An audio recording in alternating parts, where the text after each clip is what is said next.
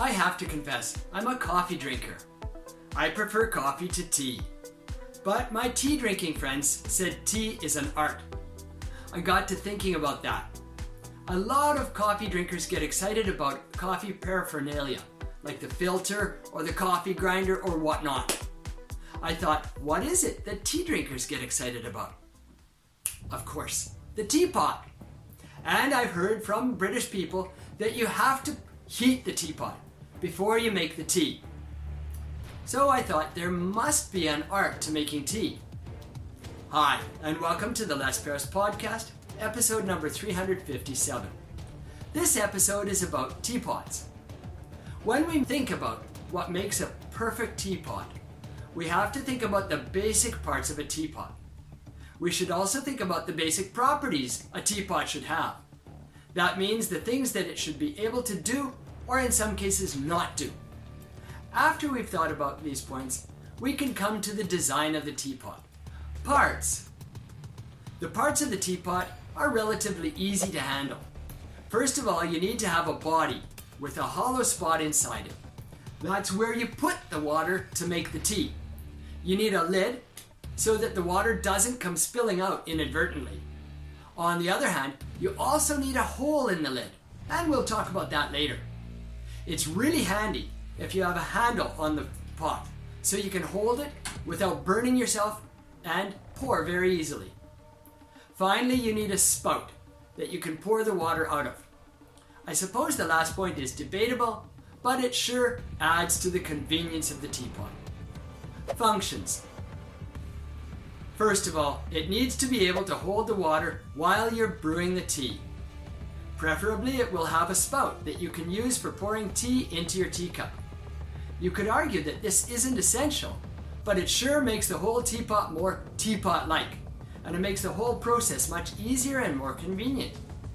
The handle is not really a function in itself, as much as it is a feature, which makes it easier to hold and manipulate the teapot comfortably without burning yourself. The teapot lid is there to prevent the tea from getting cold too quickly. In other words, it keeps your tea warm. Now that we have warm tea, we need to add a hole to the lid. As you're pouring the tea out of the spout, a hole in the lid prevents a vacuum from forming inside the teapot as you pour. This prevents the water from sloshing and dripping as you pour and makes a nice smooth pour. Design The design of a teapot is more a function of the taste of the age that it's being made in. Think ancient Chinese teapot versus Victorian England teapots. They have quite a bit of different shape if you look at the smaller details. This reflects the difference in taste between the people making them. But as we make our design, we should keep in mind a few things. First, we should make the teapot pour without dripping, so after you're done pouring, you don't have worries about staining your tablecloth or your clothing when you're moving the teapot around. Another thing we should think about in design can you pour it without the lid falling off? Of course, you could simply hold the lid on with your hand, but it's more convenient if you don't have to think about that. Now, you should clean your teapot from time to time, although I've heard people say you shouldn't. Whether you should or shouldn't is debatable, but the teapot must be easy to clean for those who want to clean it. This means that the top opening in the teapot should be big enough for easy cleaning. Another question that comes to mind is is it easy to hold?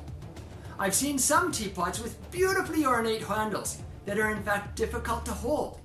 And you should keep in mind your audience when you design the handle.